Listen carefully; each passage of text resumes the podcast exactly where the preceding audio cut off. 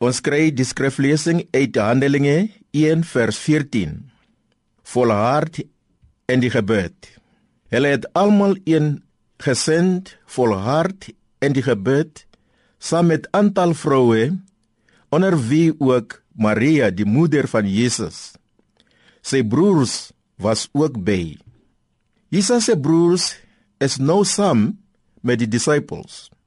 Hulle het nie gedurende sy lewenstyd geglo dat hy die Messias was nie. Hulle noem neem nou deel en die gebed saam met die, die gelowiges, saam met die, die disippels. Wat interessant is, die teksvers sê vir ons, hulle was almal eengesind, volhard in die gebed, saam met aantal vroue ja.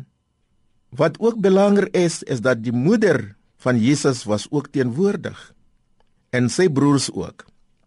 Maar wat ons leer uit hierdie hoofstuk is dat die eerste kerk, die eerste gemeenskap van die gelowiges, hulle was almal saam en as hulle bid, hulle was eengesind. Is daar 'n groepie waar ons nou Bybelstudie saam doen of ook saam bid? Is daar 'n groep mense wat ons nou ook saam om mekaar aan te moedig om in die lewe van gebed te hou? Ja, die broers van Jesus, het nou aan hom geglo nadat hy nou eh, weggeneem is van hulle af. Maar wat interessant is dat hulle sluit aan by die disippels van Jesus.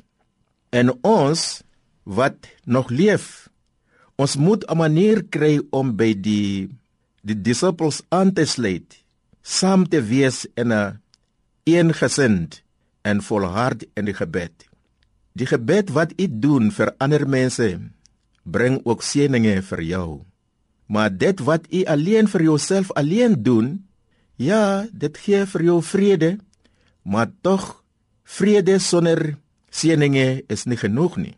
Daarom is dit nodig dat jy saam met ander mense bid. Mag die Here jou seën nou tot in ewigheid. Amen.